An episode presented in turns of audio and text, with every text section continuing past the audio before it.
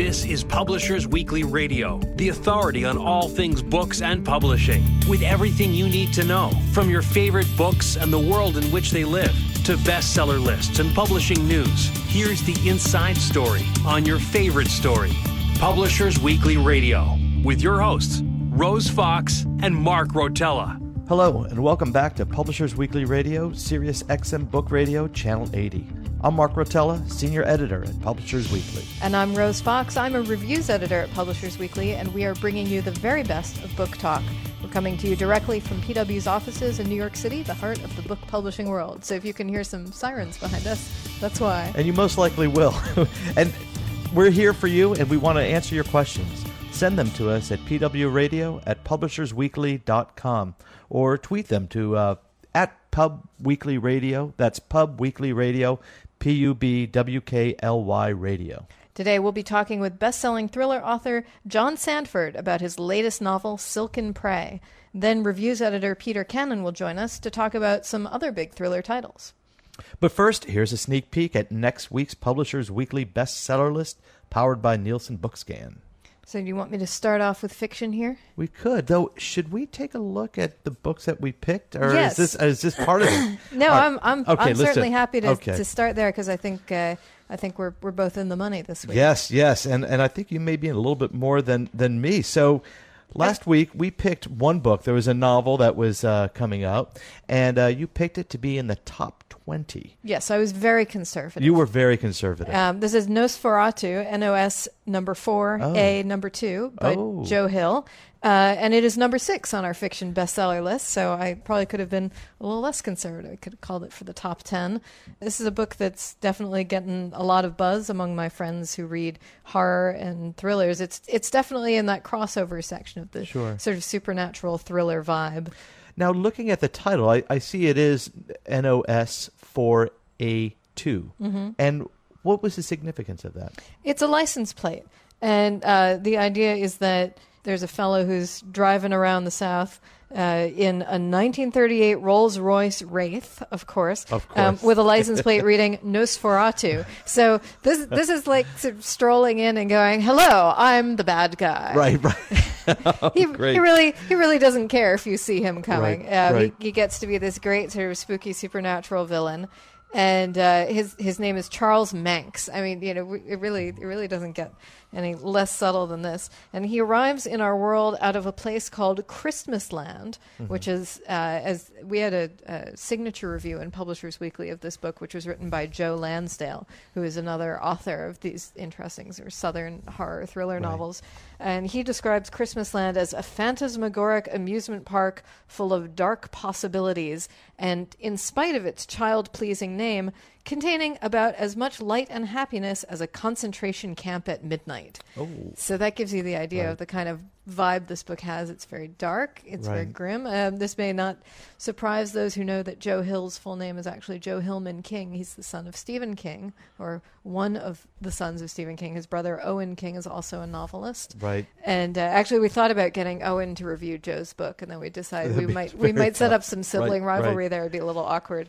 But Owen decided to write under his real name Yes. rather than uh, Joe, who took a pen name. And um, I think Joe very deliberately took a pen name because he's writing in a, a similar genre to Stephen King's. He's writing these these dark supernatural books, and he definitely didn't want people to say, "Oh, well, he's just riding his father's coattails." So he published a couple of books as Joe Hill before he revealed his parentage, or the secret leaked out. I'm not really sure which came first. Right, right. Um, and he's definitely made a name for himself, really just on the strength of his writing. So uh, this this is definitely uh, this book I say has earned its place on the bestseller list. great. And uh, Joe Lansdale said that uh, this novel is riveting from beginning to end, and Joe Hill has become a master of his craft. Oh, fantastic. So that's number six on the fiction bestseller list for next Great. week's Publishers Weekly bestseller Wow, list. wonderful. Any more fiction that you wanted to talk about? Sure, and there's a couple of other things. I definitely wanted to mention uh, The Apple Orchard by Susan Wiggs. Uh, this is a totally, totally different sort of thing. It's a small town novel, romance ish vibe uh, coming out from Harlequin's Mira imprint. So it gives you a, a sense of that. And uh, it's it's definitely all all sweetness and light, um, though with some dark secrets hiding underneath an interesting family story. And we said it's classic Wiggs, It has an emphasis on the strength of family and friends, and the landscape of Sonoma, California, which is wine country, uh, is really integral to the plot. So if you're if you're not so much in the the supernatural thriller end of things, you might pick this one up instead. And it's number eleven on our fiction list. Right. And finally, I wanted to mention Claire Messud's novel. It's been in the news quite a bit. Uh, news generated by us. Yeah, so this is kind of our fault. Uh, we we did an interview with Claire Messud, um, which was she was interviewed by Annasue McCleave Wilson, and this uh, was published in Publishers Weekly on April 29th. So over the past week, it's gotten a whole lot of buzz uh, because you know, it starts out as a pretty straightforward interview talking about you know her characters are struggling to find out who they are in the face of their families and you know her the middle the the central character of Messud's novel, The Woman Upstairs, uh, is Nora Eldridge. She is a betrayed middle aged woman and she is really, really angry. She's a school teacher too. I Yes. think, yeah. she's a school teacher. She dreams of being an artist. Uh, in our review of Messud's book, we say she is angry, cynical, and quietly desperate. And so the interviewer was talking with Messud about this and said, you know, um, you, you wouldn't want to be friends with Nora. I mean, her, her outlook is almost unbearably grim. And Messud's response to this was, Well, for heaven's sake, what kind of question is that? And she went on this fabulous rant. You know, would you want to be friends with Hamlet? Would you want to be friends with Oedipus or, or Oscar Wilde or Antigone or Raskolnikov? I Or mean, Humbert you know, Humbert, yeah. Humbert Humbert. I mean, just all these all these main characters who are angry or cynical or bitter or sad or frustrated or or not very bright. You know, who for whatever reason would be terrible people to be friends with. But that doesn't stop us from wanting to read about them. Mm-hmm. And and the way that she took on this question uh, and really fought back against it has been making a lot of buzz in in book circles.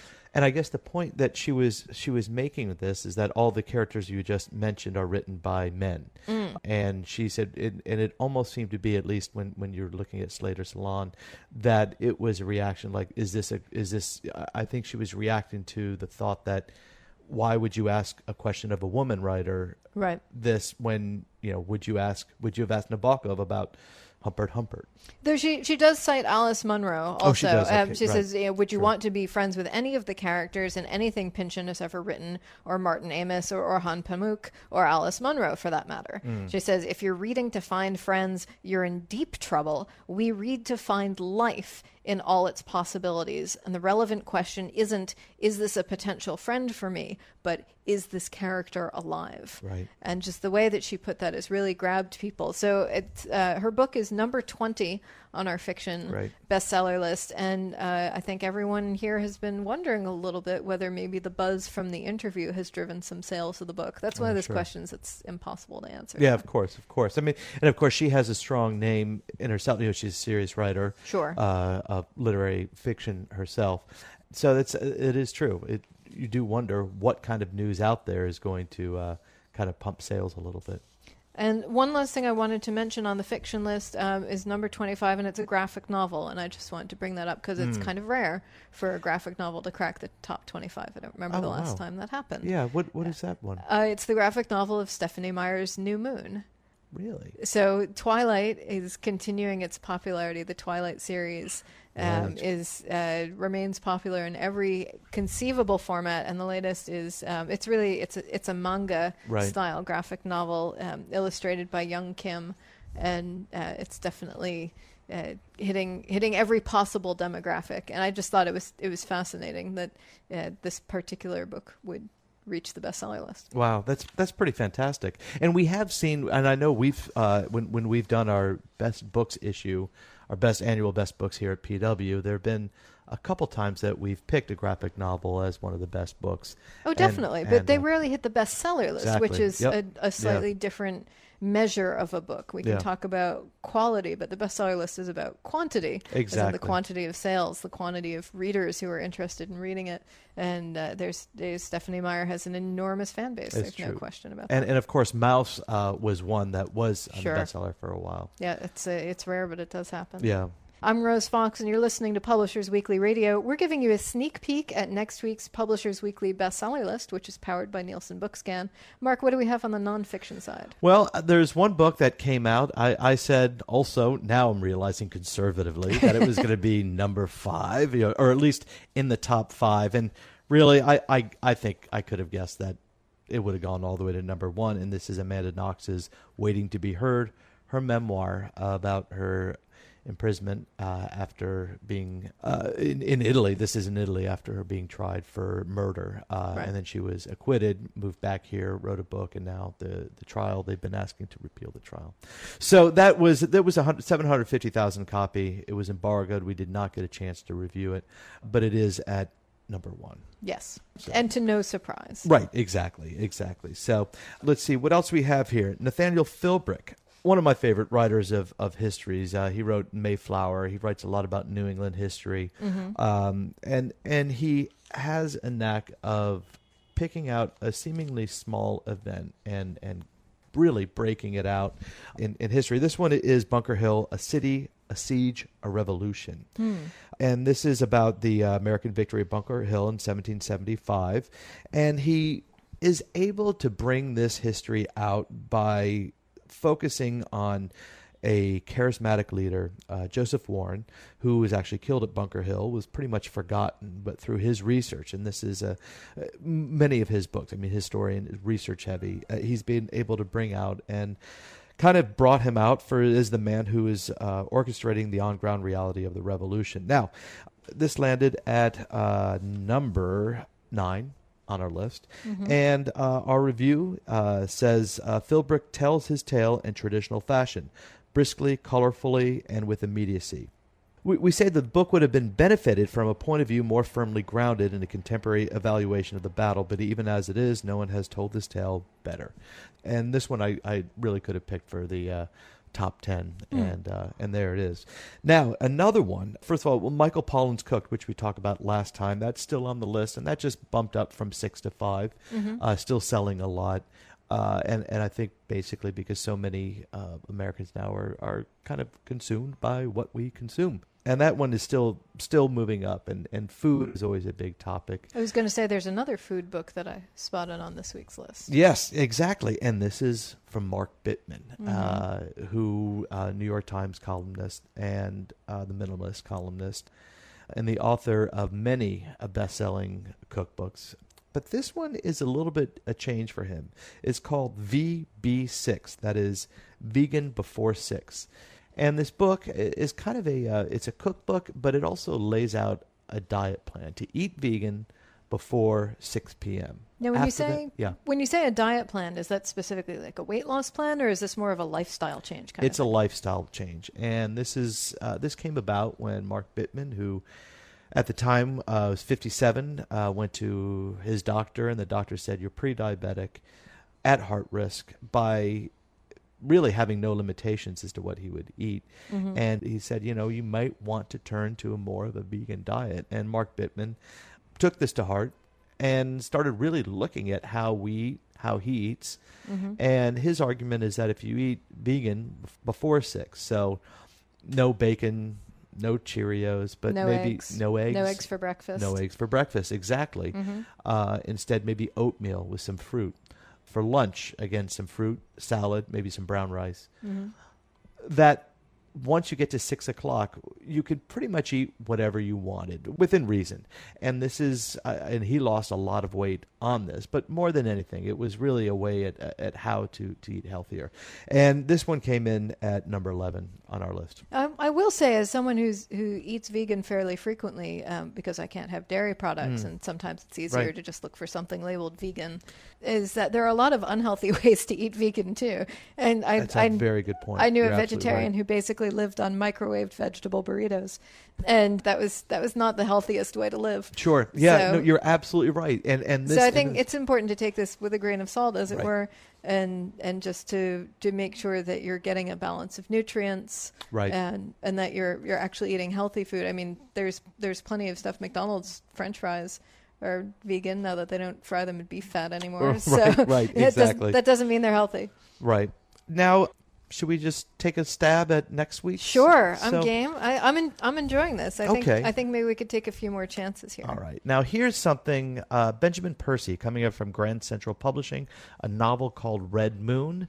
Uh, Hmm. This is a novel about werewolves, a futuristic Yep. novel of, werewolves. But we we reviewed it under fiction, actually, not science fiction. So I haven't I haven't seen it, though. I've certainly been hearing plenty about. it. They're pushing it hard. They really are. I mean, with 100,000 copies, um, would you call this a, a thriller, science fiction, or would you call it? I don't know. I don't know enough about it. Um, Yeah. It certainly got supernatural elements, but uh, as I said, we called it fiction. We said it was Right. more of a mainstream title with broad appeal. So uh, that's that's a hard question to ask. And and part of the reason I'm going to be actually a little hesitant to call this one for the bestseller list is I don't know who would buy it. I where I haven't been seeing buzz for it is among all my friends who read horror and science fiction. Oh, that's interesting. I haven't heard anyone mention it at all Right. because you know he's that's that's sort of the downside of going to the mainstream side of the force, as it were, is it um, Right. he's he's not getting a lot of attention from genre fans. Right. Who? But but it's a werewolf book. You know, if if you could somehow straddle the two, um, Right. Then then he'd probably have it made. But I I don't I don't know that that's happened. Yeah, I think it right. I'm gonna really reserve good judgment That's a good. that. I, you know what? I I'm just just for the sake that it's out there. I'm gonna just put it on the top 40. It's gonna hit one of our Okay. top 40s. I- I think that's probably- I think that's great. probably okay, safe. Good. Good. But the one that I am going to call is Dead Ever After by Charlaine Harris. This is a big deal. They're printing 1 million copies because it is the last Sookie Stackhouse book. And Oh, wow. those of you who followed True Blood on HBO uh, know very Right. well who Sookie is. And this is uh, the last book in the series that, that started them. And um, they were originally called the Southern Vampire Mysteries. So they have mystery elements, they have vampire Mm. elements, there's a lot of sex, there's uh, a, a lot of sort of fast paced action. So these are books with broad appeal. I'm going to say number one with a bullet. Wow. I'm Great. Good. Good. I think I think you're probably right. I think, and I've got one other uh, cookbook, Hungry Girl 200, Under 200, Just Desserts by Lisa uh, Lillien. Paperback, she's done well before. This book will show up on the top 20. Top 20. All right. Okay, well, I'm taking notes, and we're going to come back to this next week and, uh, and, and see how we did. Wonderful. I'm enjoying our prognostication. I know. It's been fun. This is great. So, uh, so we'll definitely check back on that. And in the meantime, what have we got next? I think that's probably it for, for this, our predictions, and for our bestseller list. All right. Well, I'm Rose Fox. And I'm Mark Rotella, and this is Publishers Weekly Radio. Next up, John Sandford will tell us how he writes his pulse pounding thrillers. We'll be right back. Welcome back. I'm Rose Fox. And I'm Mark Rotella. You're listening to Publishers Weekly Radio, direct from the PW offices in New York City. Today we've got John Sandford on the line. He's the author of numerous thriller novels, including most recently Silken Prey. He's also a Pulitzer winning journalist. Thanks for joining us, John. Thank you very much for having me. It's a delight to have you on. So, give us a rundown of Silken Prey. And this is the 23rd book featuring Lucas Davenport. Right. It's a story about a political campaign that goes uh, off the railroad tracks. What happens is that there is a very attractive, uh, very good looking, very rich uh, young woman who's running for the U.S. Senate in Minnesota. And she is doing quite well, but unfortunately, even though she is doing well against a uh, an entrenched Republican senator, she's losing. And one member of her campaign staff decides to fix that by planning some uh, child pornography on a computer controlled by the Republican senator and then have it discovered. This, because he's a conservative in a, in a district that swings back and forth, and this is only a week before the election, you know, threatens to, to destroy his uh, candidacy. And then, as uh, as this whole idea begins to fall apart, they have to wind up killing a couple people to cover it up. And the candidate is directly involved in those decisions, and so Davenport is brought in to investigate exactly what happened and try to sort it out in the week before the election takes place. So that that's the basic outline of the story. There's a lot going on in there, and I actually I got a chance to read the book, which is fascinating. And I found that there are a lot of interesting female characters in there. So you have the Senate candidate who you mentioned, um, who's rich and young, and everybody keeps talking about how good looking she is and how rich she is. There's uh, Lucas's wife, who's a surgeon and his wise ass teenage daughter. There's a woman who's a jewel thief, a bodyguard, a couple of federal agents. What led you to include such a wide variety of really independent, tough women in your book? Well, I I always do. Virtually all my books do that, and you know, not to be too cynical about it, but I cater to a certain extent to my female readers because I think I've got a lot of them. So there's a particular kind of female character that I'm looking for, and the description you just gave is pretty much what they are. They're intelligent, they're tough, they're independent, they're not anti-male. They generally wind up having fairly decent relationships with people, and that's why. Uh, you know what it is is just an effort to make them attractive. So to make them attractive, mostly to your female readers, but I expect your male readers enjoy that too. Mm-hmm. When, when I talk to people, you know, when I talk to audiences and stuff, I, I often get questions about them, and I do find that the male readers like them also. They, they just um, they're just sort of an appealing kind of, you know, you know, a lot of this is an engineering job of trying to figure out exactly, uh, you know, how to put a character together. And now that you've asked this question, it makes me think. I'm wondering if I'm getting a little bit stereotyped in in in the way I build a lot of you know tough likable female characters, and maybe I should have a few that are, uh, you know, the dish rags. But people seem to like them this way. Mm-hmm. Sometimes it's just a matter of giving your readers what they want.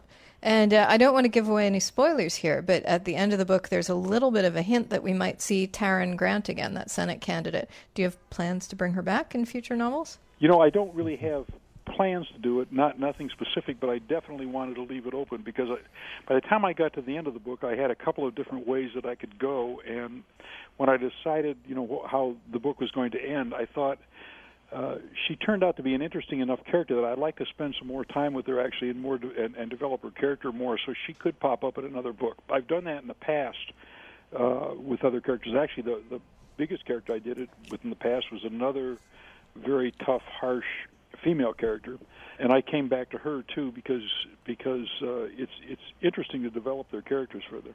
I'm Mark Rotella, and you're listening to Publishers Weekly Radio. We're talking with novelist John Sandford about his new book, Silken Prey. You have a spin off series featuring Virgil Flowers, a secondary character in the Prey books. How did he earn a starring role? Basically, you're in a starting role because because I wanted to start writing a second book every year, and and what I was doing is I was looking again. A lot of these uh, a lot of these characters are are very engineered. Davenport uh, has always been sort of this uh, a guy who was pretty harsh in a lot of ways, uh, a guy who was kind of very rigorously tough, mm-hmm. and I thought it'd be fun to have a character that was a little bit more laid back. In in in the Davenport books, I've always had a little bit of fun letting my uh, sense of humor loose, but you couldn't let it go too far because of the of the nature of the books. I mean, you're talking about uh, you know always about murder, about kidnapping, about multiple murder, about about really mm-hmm. vicious killers. I wanted a book that was a little bit looser, a little give me a little bit more range to use humor in. And some of the Virgil books have also been about pretty harsh and kind of ugly uh, crimes that have been committed that Virgil has to track down. Mm-hmm. In the book, I'm finishing a book right now on tour. I've got until the 15th to get it done, and after that, mm. uh, my editor's probably going to come after me with a gun. Uh, but I've got I've got until the 15th to finish it, so I'm sitting here copy editing between interviews and doing wow. these shows. wow, and, and I've that's got, dedication. But the, but the in this book nobody gets killed. Oh, uh, a guy dies a natural death that he's going to die anyway, whether or not he's involved in a thriller. But he he uh, nobody gets killed, and uh, I mean there's there's a lot of criminal activity going on, but it was a lot of fun to write it, and it's got uh, it's got some really interesting characters in it. I think it's got enough characters for an entire. You know, I, you know, I could spin off nine books from this one book that I've got. Well, you know, I, would actually like to go back a little bit to your uh, to the beginning of your fiction writing career, at least fiction writing and publishing career. You wrote *The Fool's Run* under your own name, and this is what would start the Kidd series. But for *Rules of Prey*, the first in the Prey series, you changed your name, and why was that? It was uh, purely for uh, advertising and publicity reasons. What happened was that um, I wrote Fool's Run, and my agent Esther Newberg sold it to mm. uh, Henry Holt. And then I talked to Esther, and uh, and we got I think fifteen thousand dollars for uh, Fool's Run. Mm-hmm. And I talked to Esther, and I said, you know, I, uh, you know, fifteen thousand dollars is fine given the what I was doing at the time. But she said, you know, you could make a living for this if you just wrote bestseller style books. And I said, well, what's that? And she said, and she explained it to me in about 30 seconds. It's got to be longer, got to have more iterations, got to have uh, more of a backstory and all that kind of stuff. So I wrote Rules of Prey in about three months, which was my first Prey book, and I they sold that for quite a lot of money to uh, Putnam, where I've been ever since. But the problem was is that both companies were going to publish it at the same time uh, because Holt had kind of a long lead, mm-hmm. but Putnam wanted to print it pretty quickly, and since it only took me three months to write it, they were going to come out right on top of each other. So Putnam said, "Look, we don't want to confuse it with Holt because Holt is uh, quite a bit of a smaller book, and and uh, we want to go to a different style. So we need a pseudonym. And uh, John Sandford is my great grandfather's name. I, I mm-hmm. was going to use my mother's name, which is Barron, but it turned out there's already a best-selling author named John Barron, so I went to my great grandfather. oh, great! So the curse of having a, a, common first name, I guess. There's a there's a limited number of last names available to pair it with at this point. And you had mentioned uh, writing these female characters as engineering, and now you're talking about writing books to formula. Can you tell us a little bit more about that, or maybe if not to formula, but you know, by these by these guidelines for how to make a book a bestseller? Well, it's it's not it's not really a formula. It, I mean, it's like sort of a loose. It's sort of like a loose group of observations. Um, the I can hear what sounds like a police siren, but I don't know if it's from. oh yes, yeah, it, it, it's it's not thematic music. It's just because we're in our office in New York City, and every once in a while we get cars going by outside. So well, sorry, been, sorry I've, about that. I'm in a hotel in Minneapolis, and we also have the same thing here. So I wasn't okay. no, but the uh, it's just that you know you get an impulse to chase them. It's, uh, the uh, uh, it's it's uh, uh, they're really not a formula. What there is, a, they're they're sort of a a cloud of things that you try to keep in mind when you're doing it. Mm-hmm. And one of the things that I've always kept in mind, if you're going to write a bestseller, there have been a lot of very thin bestsellers. Uh, Bridges of Madison County was a very thin book. Um, mm-hmm. You know, uh, Love Story, which was you know back in the 70s, was a very thin book. But most bestsellers have a certain heft to them, and I've often thought that that was because people would read them on buses and they would want you know to read for a whole week. Uh, and so and and so I tend to think of best-selling books as pretty much have to have 95 to 100,000 words. So they're going to be a certain length, and I keep that in mind when I'm doing mm. it. The same thing is when I'm engineering a character. My characters, if you if you look at Michael Connelly's characters, for example, they're very real cop characters. If you if you look at a Michael Connell, Connelly character, you can go to almost any police station and find that guy. Mm. Mm-hmm. Uh, if you look at mine, you can't do that. Uh, mine are a combination of movie stars and cops that I've known and just regular people. They are, you know, Davenport is tall, good looking, blue eyed, mm-hmm. got a violent streak, likes women, uh, wears expensive clothes, mm. uh, rich, drives a Porsche. What I'm trying to do is I'm trying to create a character that is that uh, even if you don't like him 100% like him, at least you kind of admire him he is willing to break the law, but he is always sort of seeking justice. So you have a, a, bunch of characteristics like that that I think that people are attracted to, they like, and so so like I said, it's not a formula, but it's like a it's like a cloud of aspects of people. So now I have a woman in the new Virgil Flowers book who's a redneck. She uh, is running a hustle in which her son puts a bunch of lumber down at the bottom of the Minnesota River, and they take it out a year later, mm-hmm. and then mm-hmm. they drive it to New England where it's sold as antique barn lumber. Oh, wow. um, and and Virgil is actually investigating the scam, you know, and so so it's not like a kidnapping or a murder or something like that. So there's no, but what it is is is, is sort of makes you chuckle when you read about it because it's such a stupid thing to be doing, and yet they're making a living doing it. And this woman is a redneck, but when she was in ninth grade, uh, she her IQ was tested and it was 151, so she's really really smart. And uh, so I say you have this kind of cloud of characteristics that are that are going to make people like or smile or appreciate that particular character. And that's what I mean when I say you engineer them. You actually build them so that people will like them. It's not just you don't just kind of pull them out of some dark spot and stick them into the spotlight. Um, you know, they're just they're, they're carefully built. I'm Rose Fox, and you're listening to Publishers Weekly Radio. We're talking with novelist John Sandford about his new book, Silken Prey, and how he engineers his books and his characters. Now, one thing that you mentioned is that Lucas is a rich guy, and I noticed in the book there you frequently sort of bring up these luxury brands like his fancy cars. Uh, that's a little bit of an unusual focus for a thriller novel. I'm more used to seeing that in women's fiction. Uh, is it meant to give this kind of American James Bond feel? What's the idea behind that? Well, it, it's not so much American James Bond. I, actually, I don't think James Bond was rich. He just uh, had a lot of cars supplied by the government. But the, but but Davenport at one point was kicked off the Minneapolis police force, mm-hmm. and uh, he had been even in the very first books he he developed games, uh, uh, role playing games, which he did as a sideline to make money because he wasn't making enough money as a cop when he started out. When he was like 25, he started out as a cop and that segued into making uh, computer games, and that developed into a thing where he and his company, after he got kicked out of the police department for police brutality, actually, they developed uh, 911 games in which, in which you could plug a Davenport game into your 911 system. Then you could rehearse all kinds of, you know, really ugly and violent crimes and, and crime management by the 911 personnel, and he got rich doing that.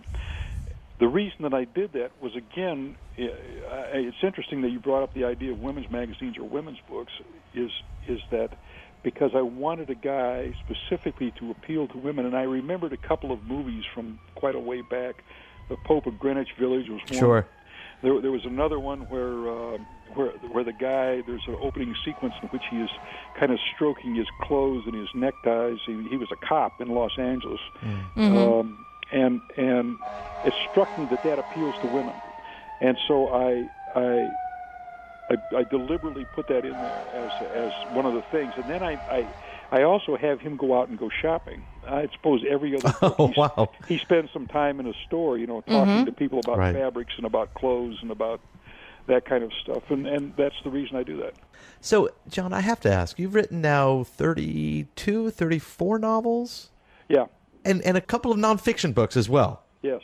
How do you do it? I mean, for for our listeners out there who are, uh, you know, hopeful writers, want to be writers. I mean, this this is a, an amazing amount of work and and books that you've amassed. How do you do it? Well, you know, the thing is, is that first of all, my background is in newspaper. Right. You're, you're not allowed to get writer's block. Uh, they send you out a story, right. and they want the story yep. like three hours later. And uh, when I was working at the Miami Herald, I had a job where I would come in at nine o'clock in the morning, and there was always some assignment waiting for me. And and I would jump in a car and I'd, I'd drive off to this thing. And when I got back, I didn't know whether I was going to be on the front page or a section front, or if I was going to be deep inside. It all depended on what else happened today. So everything was relative. So I might have to write two inches, but on the other hand, I might have to write 45 inches and have a couple photographs with it. So I didn't know. So that's the kind of training background I came from. And right. what I found is that if you, and and, I, and I'm sure that Stephen King would tell you the same thing, if uh, if if you sit in your chair every day for four or five hours, you will produce a lot of books. Mm-hmm.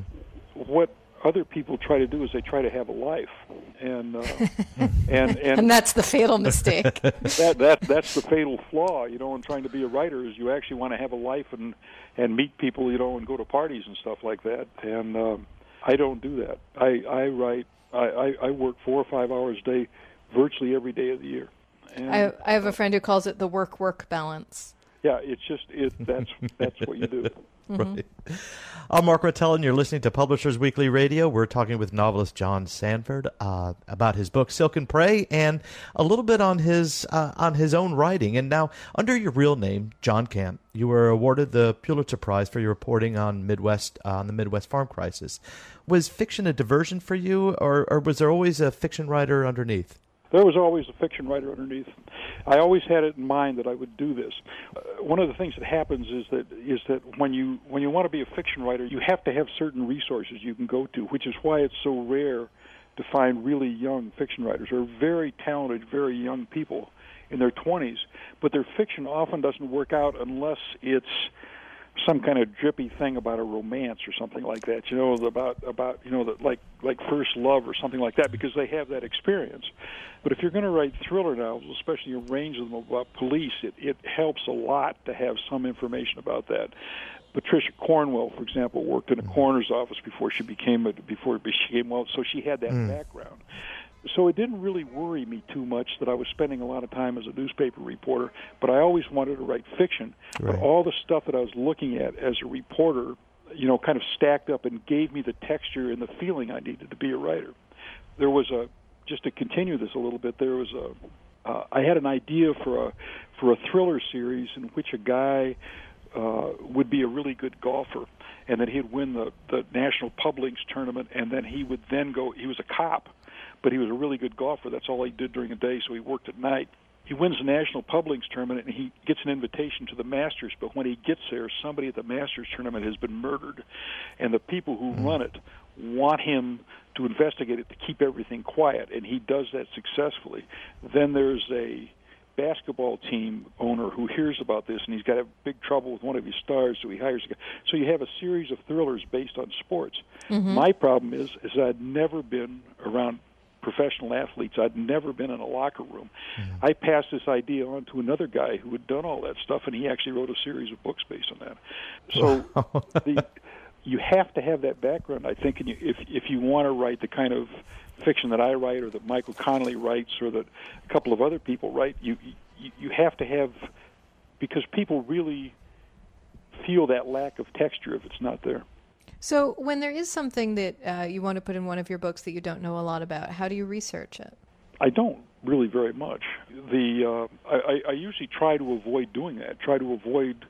I, I mean, you know, like like if, if you're a newspaper reporter for as long as I was doing general assignment reporting, you've seen virtually all the crimes that are that you're ever going to need to be a thriller writer. I mean, when I was working in Miami, I'd be doing, say, two criminal stories a week. Uh, you know, so I so I'm doing a hundred of them a year, um, and and and and then you're following them, and then you actually follow them sometimes right through the whole court process, and you're talking to prosecutors and defense attorneys and stuff like that. So you see all that stuff, and you're talking to cops in the street all the time, and uh, and so most of it is there. A lot of the stuff, like in this current story with Taryn Grant, a lot of that was my response to the kind of the ugly kind of politics we developed in the last couple of elections here, and so so I guess I'm getting that out of the television. We've been talking with John Sandford. You can find his new Lucas Davenport thriller, Silken Prey, in stores right now. John, thanks so much for joining us. Yeah, thank you very much for talking to me. Thank you so much, John. It's been a pleasure. I'm Rose Fox. And I'm Mark Rotella, and this is Publishers Weekly Radio. Next up, PW Reviews editor Peter Cannon will tell us about some other hot thrillers coming out soon, so stay tuned. Welcome back. I'm Rose Fox. And I'm Mark Rotella. You're listening to Publishers Weekly Radio, direct from the PW offices in New York City. Every week, we get insider info from one of the editors at Publishers Weekly, and today our guest editor is Peter Cannon. He's here to talk with us about thrillers. Peter, what is hot in the thriller world? The two books I wish to discuss are actually spy thrillers.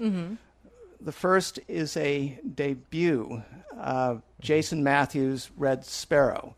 I went to a lunch uh, for Mr. Matthews that his publisher gave about a month ago. He is a former CIA operative with 33 years' experience. He spent the lunch regaling the company with all sorts of anecdotes from his time working for the CIA. He's of Greek American background, so he was stationed in, in Greece. I asked him a question well, you know, what secrets do the Greeks have that we'd be interested in? After all, they're a NATO ally. He said, well, their order of battle uh, in case they ever go to war with Turkey. As we all know, the Greeks and Turks do not get along very well, and even though they're allies, Right. there's always that potential. Sure. And he said, We actually got the order of battle you know, from an agent in case of a war with Turkey. But when the agent showed up, maybe, maybe this was uh, Matthews himself, it was all in one long roll. And he had to wrap it around his leg uh, to escape from the safe house. Wow. What an adventure. Any, anyhow, I said, gosh, this guy's a great storyteller. So uh, this is something I have to read. And I believe it's my summer pick. I have read it, and it is a wonderful spy story. And Peter's talking about the summer pick for Publishers Weekly, which will be online, or is actually currently They're online So we, uh, each of the staff here uh, picks a book that he or she thinks would make for good summer reading. So This is indeed an exciting story about a young male American agent in Moscow who's controlling a top mole in the Russian Secret Service. But he runs into trouble in the first chapter, and basically he gets demoted and sent to Helsinki. Meanwhile, there's this lovely young Russian spy, female, who ends up going to, what do they call it? There's sort of a euphemism like sparrow camp. In other words, she learns to be a, a, a seductress. Mm-hmm. Wow. And I believe this may be based on something that really exists. Anyhow, she uh, joins the Russian Secret Service, gets trained, and her main mission turns out to be to find out who's controlling this top mole and expose the mole. And it goes on from there. There's lots of complications, and because the author knows this stuff, it's filled with what we call tradecraft Right. about how they follow people and take take turns and and all the the nitty gritty nuts and bolts mm-hmm. involved in being a spy. And it ends on something of a cliffhanger. It's the first in what I think is going to be a trilogy. And what's the title again? Red Sparrow. Red Sparrow. Ah, and thus the the camp. And when is that out? Is it out now? No, I believe it's a July Mm-hmm.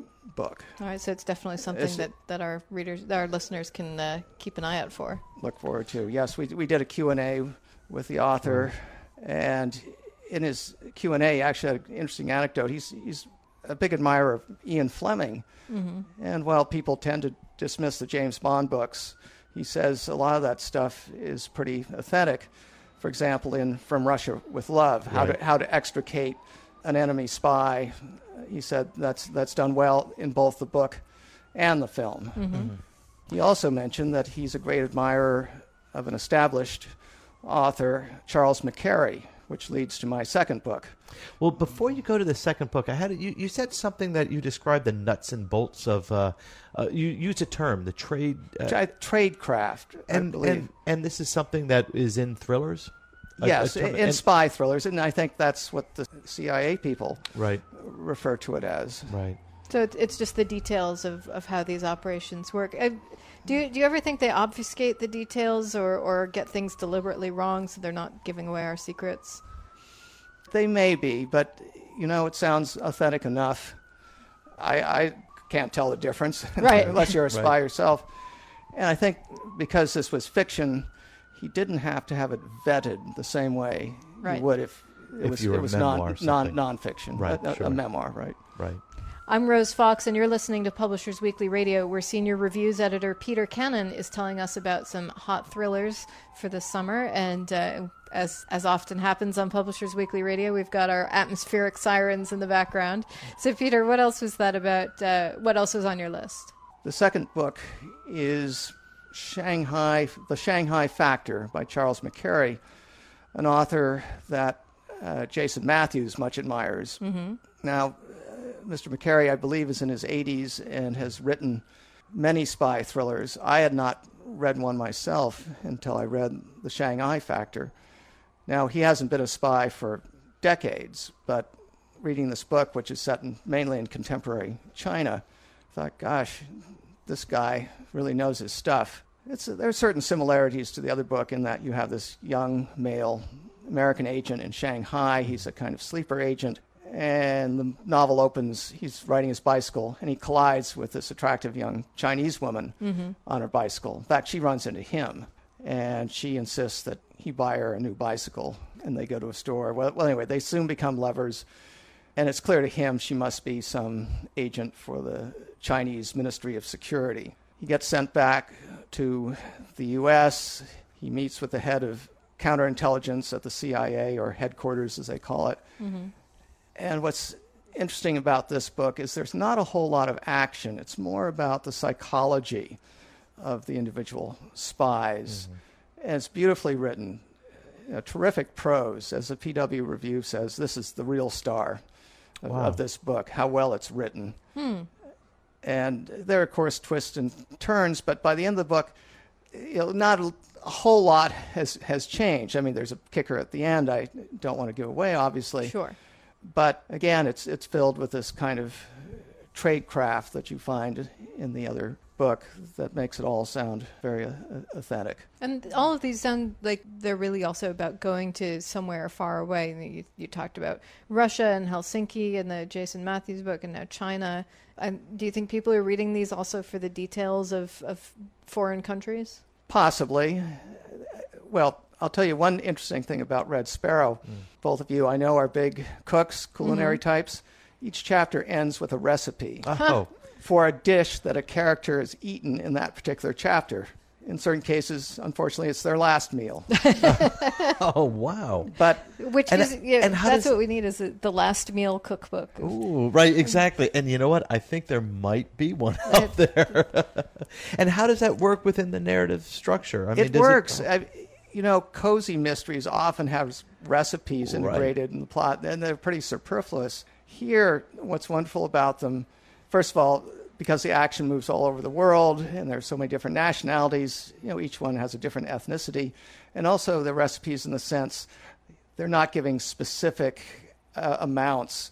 He says, you know, take some of this, some of that, mix it up, mm-hmm. and describes within a fairly brief paragraph. Mm-hmm. And you have the sense you have enough information to make this yourself if you're interested. Right. So, you know, it's what they're eating in the commissary in the Russian secret right. service agency that particular day, that, that sort of thing. And do any of these recipes of food tie in or become part of the plot, or is it just something a little extra? It's just a little extra. Yeah. I mean, they didn't have to be there. Right. But it's a nice extra. I, I think it works. Right. That sounds like fun. See, that makes me think this sounds more like something I would pick up. I mean, I, that just sort of sounds quirky and kind of great. Yes, I mean, again, something else to, to set it apart mm-hmm. uh, from the usual run. And the PW freelancer believed th- this was the best spy thriller that's come down the pike in, in some time. Mm-hmm. So even if you're not necessarily a spy fiction fan, this might be one to, to start with. And there's a lot about Putin and Putin's Russia. Putin mm. even appears as a character, but you know, he comes across as a pretty sinister fellow, although he's mostly in the background. Mm-hmm. I'm Rose Fox, and you're listening to Publishers Weekly Radio, where senior reviews editor Peter Cannon is telling us about the summer's thrillers. So just give us those titles again and uh, when they're coming out. The first is Red Sparrow by Jason Matthews. Mm-hmm. I believe it's July. And The Shanghai Factor by Charles McCarry, also July. All right, so we'll definitely keep an eye out for those. And you mentioned that Red Sparrow is the start of a trilogy. Now, I, I think of thrillers as being these sort of endless ongoing series. Mm. Are trilogies and, and other sort of established series, archetype series also common? I don't know, but I can see where a life of a spy has a kind of natural life. Right, after a certain point. So hard to sustain for, for very long. Yeah. And my guess is that just struck the author as the natural length for this this series. I mean, there's so much going on at the end. It was so complicated with moles within moles. I, am not sure if he's honestly going to be able to sort of main, maintain the complexity right. and the coherence right. over a, another two books, but he might. Yeah. I mean, yeah. he's, he's, made made a certainly an excellent start. Mm-hmm. Great. And what other trends have you seen in thrillers for the summer?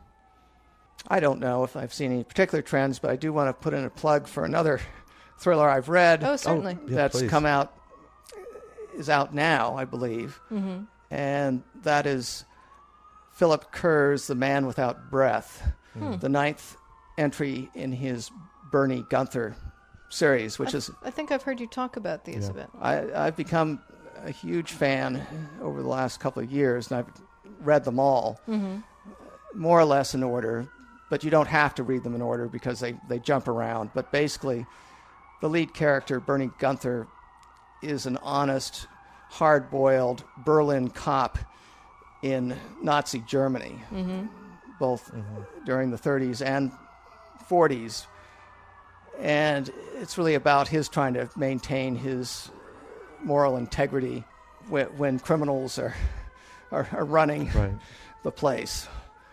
This latest one is actually set in mostly in Russia. Mm-hmm. It's centered on the Katyn Forest Massacre, an actual historical mm-hmm. event where the Soviets massacred thousands of Polish officers in 1940. Mm-hmm. Right.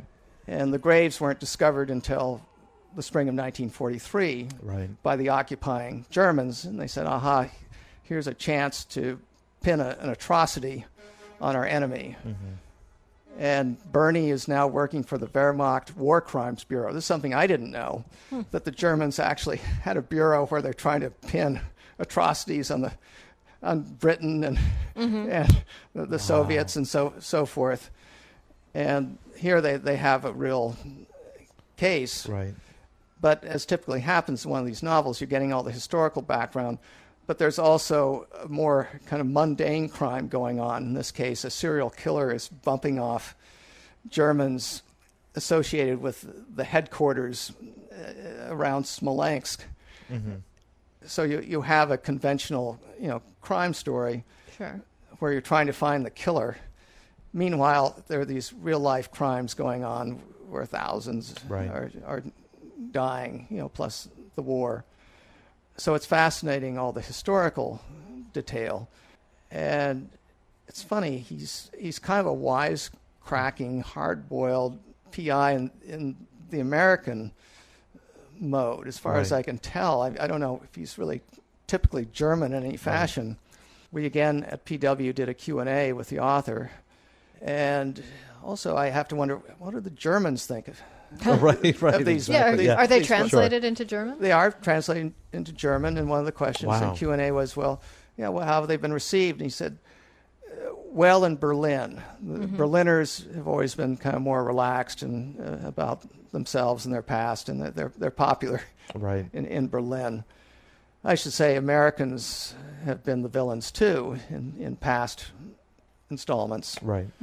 It's- It's not not just the the Nazis." Right. but uh, Kerr is able to write almost sort of classic mystery plots in the Agatha Christie mode, meanwhile giving you all this history. Well, Peter, thank you so much for joining us tonight and talking about those books uh, and that will await in July.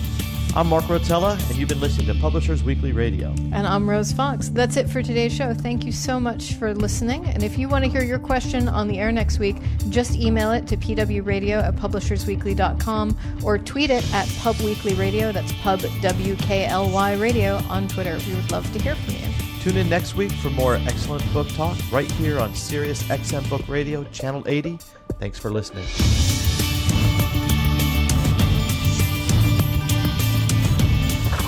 You've been listening to Publishers Weekly Radio Show.